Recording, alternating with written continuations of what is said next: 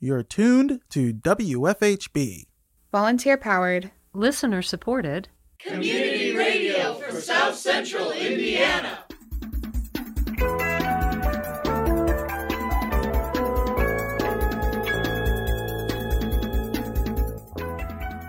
Good afternoon from the studios of Community Radio 91.3 FM. Reporting for WFHB, this is Cade Young. And I'm Sydney Foreman. This is your WFHB local news for Friday, April 3rd, 2020.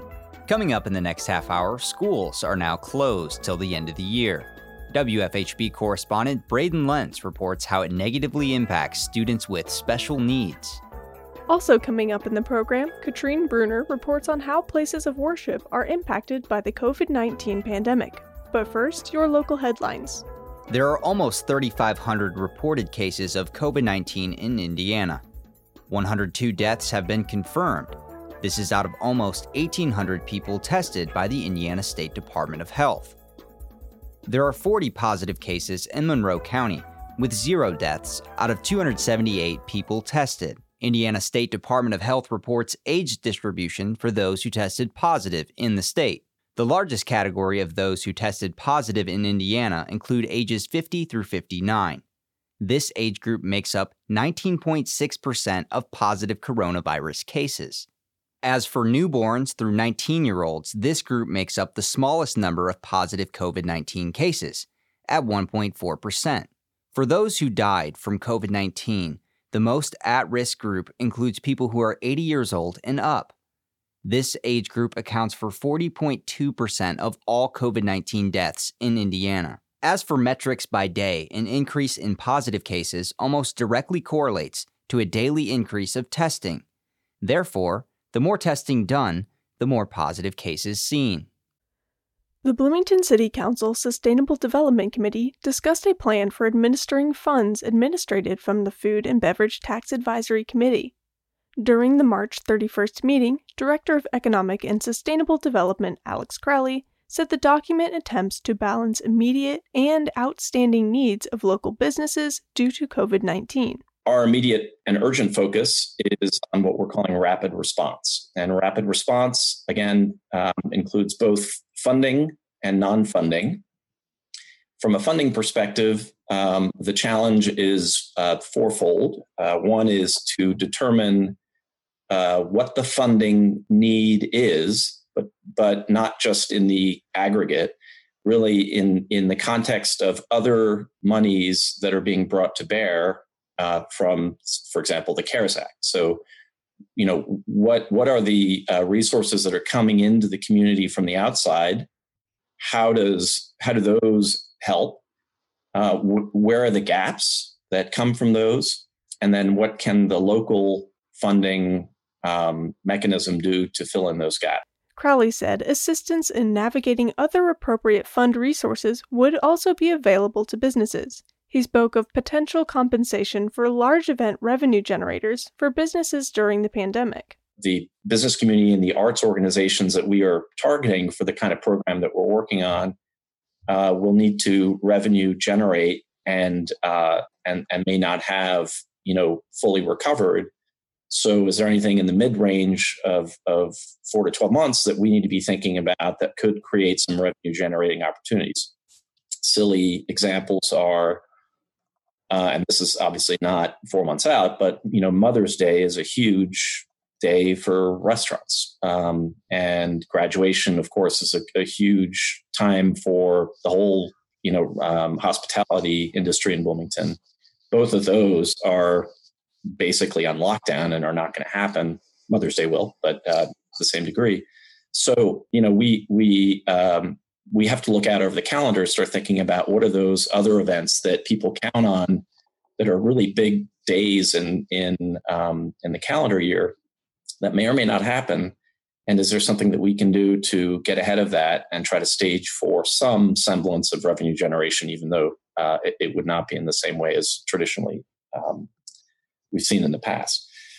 Councilmember Stephen Volan asked if Community Redevelopment Economic Districts funds could be used for economic relief. He said CREED funds would be reinvested into that geographical area and not general state tax funds.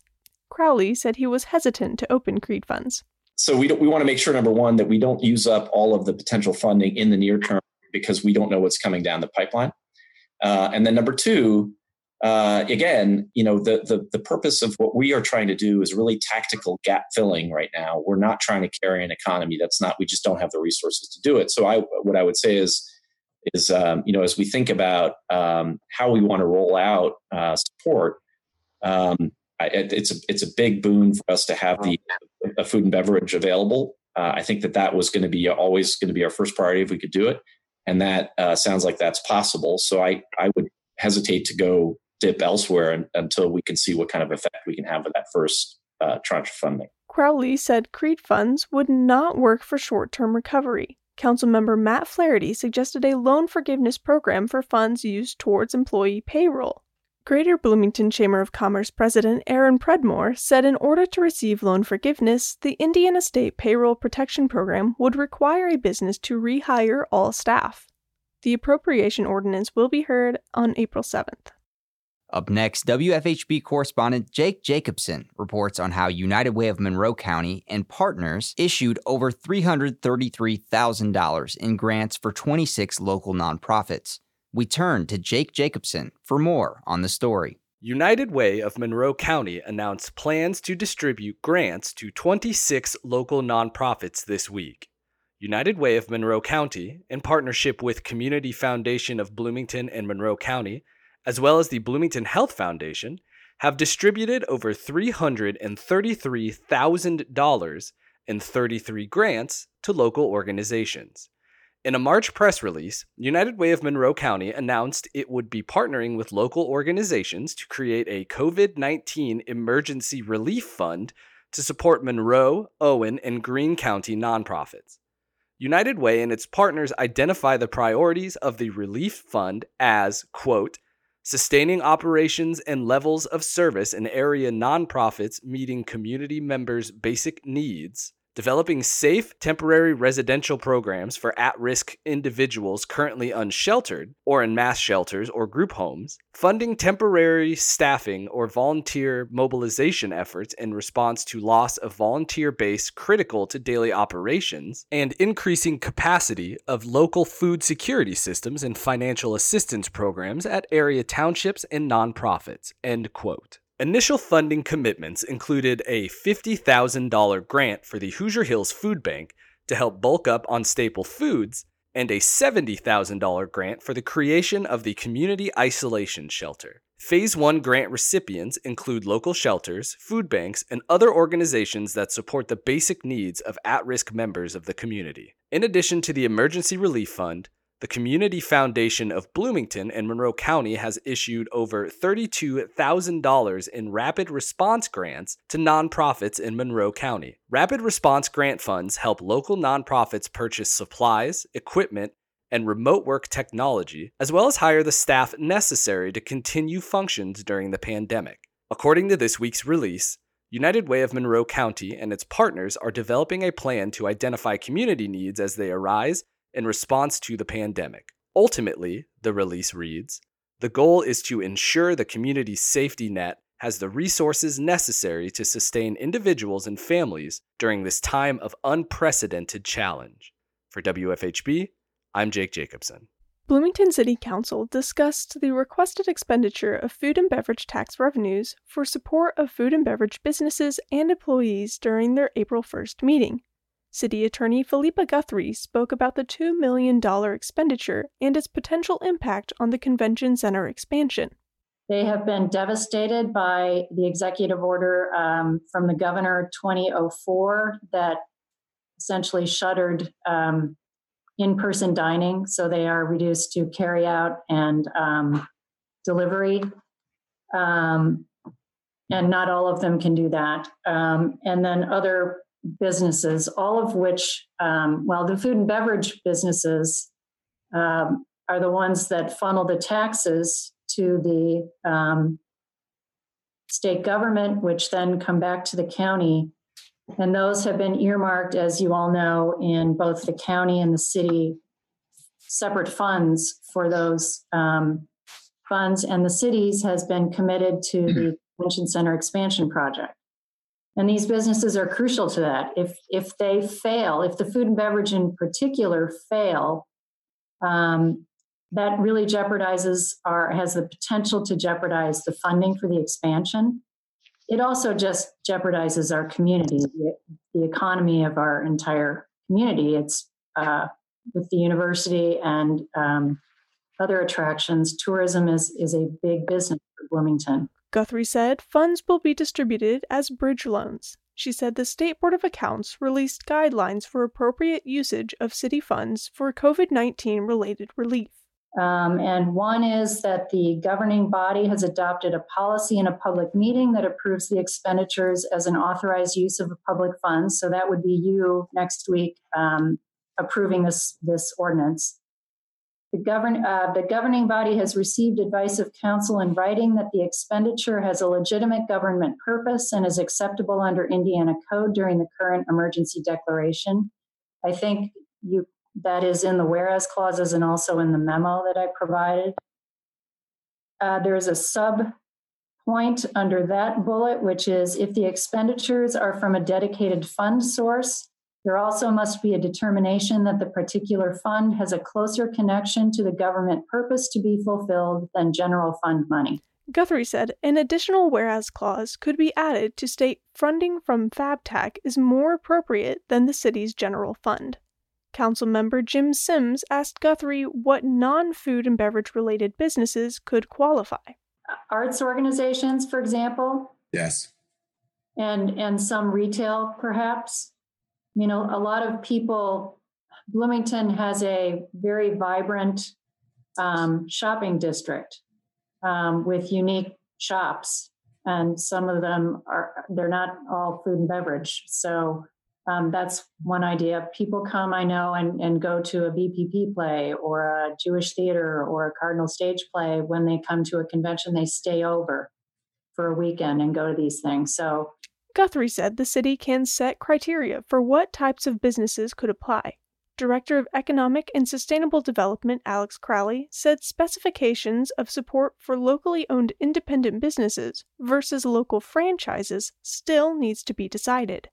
He said there will be limitations on what funds could be used for. You know, again, it would be a broad, you know, expense uh, base, but uh, it could be payroll, could be rent, could be mortgage, it could be, you know, a number of those types of activities. What we don't want is people, you know, pocketing the money as owner as owners and not distributing it or uh, using it explicitly to stabilize the business in the short term pending access to, to more significant monies coming from federal stimulus. Councilmember Susan Sandberg said this is bridge funding, not a bailout. Local restaurant owner Susan Bright said her business's funds are dwindling. Council members unanimously recommended do pass. The Indiana Department of Homeland Security said various counties are issuing tighter travel restrictions. Several counties enacted traveling restrictions based on three main categories warning, watch, and advisory. A warning is labeled in red. If a county issues a travel warning, it's the highest level of local travel advisory. It means that travel may be restricted to emergency management workers only. During a warning, it's advised that people 1. refrain from travel, 2. comply with necessary emergency measures, 3. cooperate with public officials and disaster services in emergency efforts. Both Marion County and Decatur County issued travel warnings. A watch is labeled in orange. The State Department of Homeland Security said this means that conditions are threatening to the safety of the public. During a watch, local travel advisory is limited to only essential travel. This means traveling to and from work, and it also extends to emergency situations. In a watch, emergency action plans are implemented by businesses, schools, and government agencies. Lastly, an advisory labeled in yellow is the lowest level of local travel advisory. An advisory means that routine travel or activities may be restricted in areas because of a hazardous situation. People should use caution or avoid these areas. Monroe County has not restricted any travel so far. John Hamilton, mayor of Bloomington, said that could change in the coming weeks. The Monroe County Election Board discussed moving Ellettsville High School polling site to Town Hall during their April 2nd meeting. Edgewood High School principal Dirk Ackerman said holding elections at the school is a safety concern, and the town hall requested to host the polling site. Local Green Party candidate Randy Paul said school polling sites contradict the Help America Vote Act. Back in 2012, the decision was made that most schools were horrible as far as accessibility because one of the main portions of that survey is that there's a 200 foot limit as far as from somebody parking to getting into the building. And when school buses are coming during the school year, that's almost impossible. And oftentimes the parking for the public is, is well away from the school because you don't want cars running around driving when there's kids out. So when I hear that school is a possibility, I'm questioning whether people really do understand the Help America Vote Act. And when I hear people say, yeah, we've got the survey, we understand it, that's what I heard in 2012. And my question would be if everybody understands it, why is the Indiana Memorial Union being used as a site when it clearly doesn't pass the Help America Vote Act? Ackerman said other counties are also moving polling sites out of high schools. Councilmember Carolyn VandeWiele argued with Paul about the Indiana Memorial Union accessibility compliance with the HAVA. There are 52 different criteria. Parking lot is one of them. And we've looked at all get, of them. You can't look, you can hardly get into the building. And then go on the first floor. I don't know where you're going to put your site. If it's on the first floor or the second floor, try to get in a, a wheelchair in an elevator.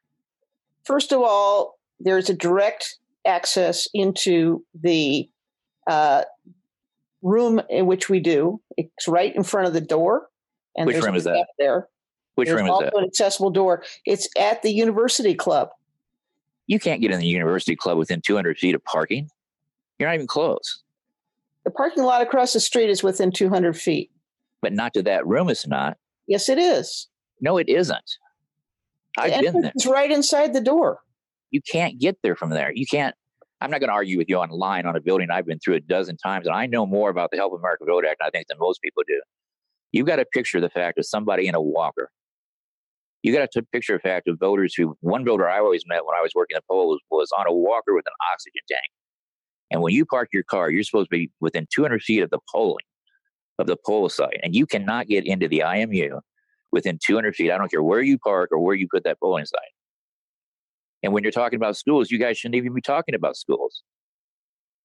It shouldn't be on the list. It was agreed to in 2012 they wouldn't be on the list. And I was afraid that after time went by and people weren't as diligent about it, is that this is going to happen, is that sites were going to slowly be brought back in that are not compliant. Councilmember Hal Turner said the election board will schedule a public hearing to discuss the Help America Vote Act criteria and to vote on a location for the November polling site in Ellettsville. For this next headline, we turn to WFHB correspondent Jasmine White as she reports on the latest education news in light of the COVID 19 pandemic. She gives her report from home. On April 2nd, 2020, Superintendent of Public Instruction Jennifer McCormick directed all Indiana schools to remain closed through the remainder of the year. This is in response to COVID 19. In addition, schools will be required to provide instruction to students remotely. Governor Eric Holcomb originally announced that schools will hopefully return May 1, 2020. Since then, the virus has spread, with a total of 13 deaths reported by Indiana State Department of Health this week making a total of 78 people dying, with 3,000 people testing positive for the coronavirus in Indiana. As far as graduation ceremonies are concerned for seniors, we have yet to hear confirmed cancellation. Thank you for listening. For WFHB, I'm Jasmine White. County Attorney Jeff Cockerill presented an inspection contract to the Monroe County Commissioners during their April 1st meeting. He said the contract is for road construction. We are building a road that goes from the old uh, well, from Curry Pike to uh, Gates Drive, and it's going to go uh, connecting Profile Parkway that way.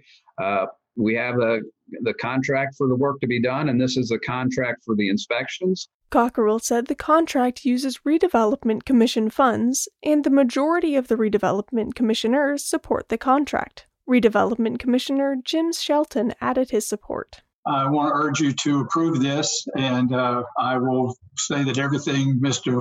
Cockerill described is true. And we need to do it because the work is actually underway, so we need to have this contract in place. Commissioners unanimously approved the inspection contract. Up next, Alex Dieterer reports on a prescribed burning north of Griffey Lake. For more on the story, we turn to WFHB correspondent Alex Dieterer. Bloomington Parks and Recreation Department will be conducting a controlled burn today at Griffey Lake. The 7.7 acre prescribed burn will occur on the north shore of Griffey Lake, west of Headley Road. According to the Herald Times, Natural Resources Manager for the Bloomington Parks and Recreation Department, Steve Cotter, said, quote, We had hoped to do the burn last fall, but we didn't get the right weather. End quote. He said good weather and conditions gave the city a last minute opportunity to have the prescribed burn. Bloomington Parks and Recreation has contracted with Habitat Solutions Wildlife and Forest Management to conduct the burn, as well as partnered with the Bloomington Fire Department during the burn to provide fire suppression training to the local firefighters. The contractor who will be conducting the prescribed burn and the City of Bloomington firefighters assisting with the burn will all follow CDC recommended guidelines for physical distancing during all activities of the burn. Firefighters will use sanitizing wipes on all equipment, have no more than 10 people on the site, and will wear personal protective equipment, including masks and gloves. The burn will allow more sunlight to reach the forest floor, creating better conditions for the regeneration of oak and hickory trees currently being shaded out by beech and maple trees. According to the Bloomington Parks and Recreation press release, Steve Cotter said, quote, Restoration of native oak and hickory forest is desirable for the increased habitat diversity it brings, especially for insects, birds, understory plants, spring ephemerals, and reptiles, end quote. The burn is a low intensity ground fire that will remove invasive species and recycle nutrients. Prescribed burns are also effective in reducing the risk of large wildland fires. The timing of today's burn will be determined by the weather forecast, moisture levels, and other atmospheric conditions, but will be postponed if the weather conditions do not meet the required standards. The Griffey Lake Nature Preserve will remain open, but the North Shore Trail will be closed to the public during the burn. For WFHB, I'm Alex Dieterer. Up next, WFHB correspondent Braden Lentz discusses how the COVID 19 pandemic affects those with disabilities we turn to Braden for more on the story.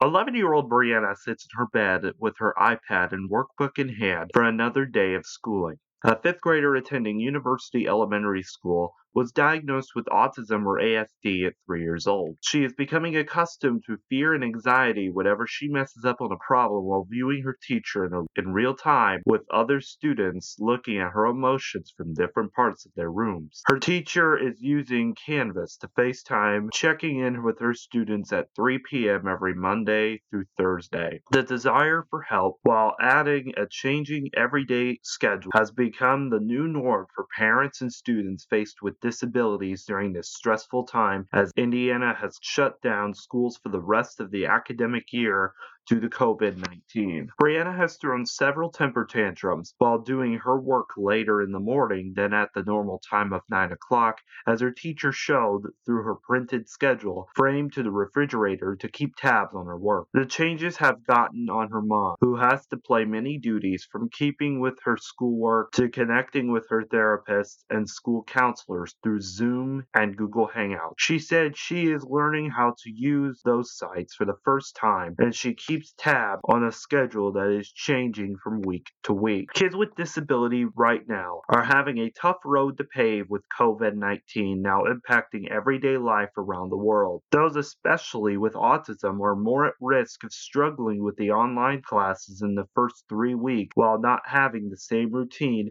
of going to school and coming back home on a scheduled diet. According to the website appliedbehavioranalysis.com, those with autism or autism spectrum disorder need a quote restricted repetitive patterns of behavior interests or activities end quote. The activities need to be structured to complete with how the mind fills with sensory and thinking but having too much causes sensory overload. Whether it is the type of soap used for a bath the type of voice used to calm you down, a fuzzy touch from a sweater, or the exact words used in a book can positively impact a daily structure with autism. An example to structure Donna Cohen, who was interviewed by the CT Mirror magazine in the United Kingdom, said her 27 year old daughter, who has autism, was used to an everyday routine of feeding the horses, participating in community activities, a Jewish community center, and going to the aquarium. With the schedule change, she has been impacted greatly with the ripples from the coronavirus not just impacting her daughter and impacting her mom, but her entire way of life. She isn't getting the help she needs, with doctors scouring for answers with the coronavirus and not centered on the mentally and physically ill. Her daughter is left with periodic temper tantrums, reminders to play with mommy, and screaming lots and lots of screaming. Quote, her world has been rocked and I can't offer anything to her. All I can say is, we've changed your schedule. End quote. In the early days of self quarantining, Brianna became scared when her mom picked up her school supplies from the long line of parents waiting to pick up their kids' supplies, notebooks, and iPads. Two weeks ago, as the change to having online school be taught came into effect, Brianna's mom, Amy, said on Facebook she found countless stories of other parents struggling. For instance, a mother that had two autistic kids currently going to MCCSC schools was having trouble with her kids, both of which were special needs. Quote, kids ran around and could barely do the online work. She made me realize that I am not the only one struggling either. End quote. Through the confusion of various news reports on when the coronavirus will end, from school canceling to scheduling important appointments with the lack of caregiving, growing parents like Amy, who are protecting their kids, especially with compromised immune systems, are becoming overwhelmed but hopeful with their kids. According to ABC News, there are parents who are worried about getting their kids exposed, the routine changing, and the therapists, teachers, home health nurses to not be there to de escalate situations are now at home becoming their teachers and mentors. Some parents were laid off of a job, some took care of their kids while working from home. Melissa Winchell from Massachusetts works from home as a professor tutoring hundreds of students while taking care of important needs to take care of her daughter who has autism and Down syndrome, giving her a word of the day and educating her with lard put in a cup as a science experiment. Amy recognizes the trails of having her kids both with autism for 24 7 attention. A favorite song, however, can be heard through the pain. Changes by Tupac Shakur echo off the walls for Amy to deal with her struggles. She is grateful compared to other mothers, despite the ordeals she has, been loving. Quote, I am glad that my son graduated from school and that we can't stress about home health care for my mom. But for me, this was unexpected. There are times when I am numb and times when I am overwhelmed, but I love my kids. It will all work out. End quote. For WFHB, I am Braden Lentz. Stay safe. You've been listening to the WFHB local news. Today's headlines were written by Jasmine White, Jake Jacobson, Cade Young, and Sydney Foreman in partnership with CATS, Community Access Television Services. Our features were produced by Katrine Bruner and Braden Lentz. Our executive producer is Cade Young. Our theme music is provided by Mark Bingham and the Social Climbers. For WFHB, this is Sydney Foreman. And I'm Cade Young. Thank you for supporting Indiana's only volunteer powered, listener supported, independent local news program. You can be part of our award winning news team. Send inquiries to news at WFHB.org. Stay tuned for Kite Line, a program amplifying the voices of those within Indiana's prison system, coming up next on WFHB.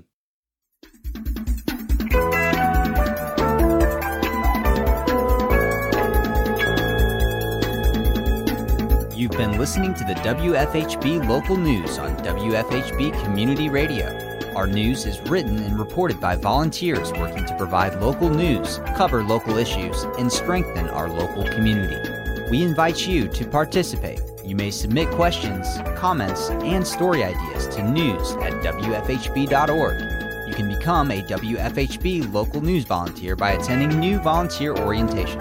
Feel free to check out the WFHB local news archive at WFHB.org to find newscasts, individual stories, and catch a live feed of the WFHB local news. We are local, longer,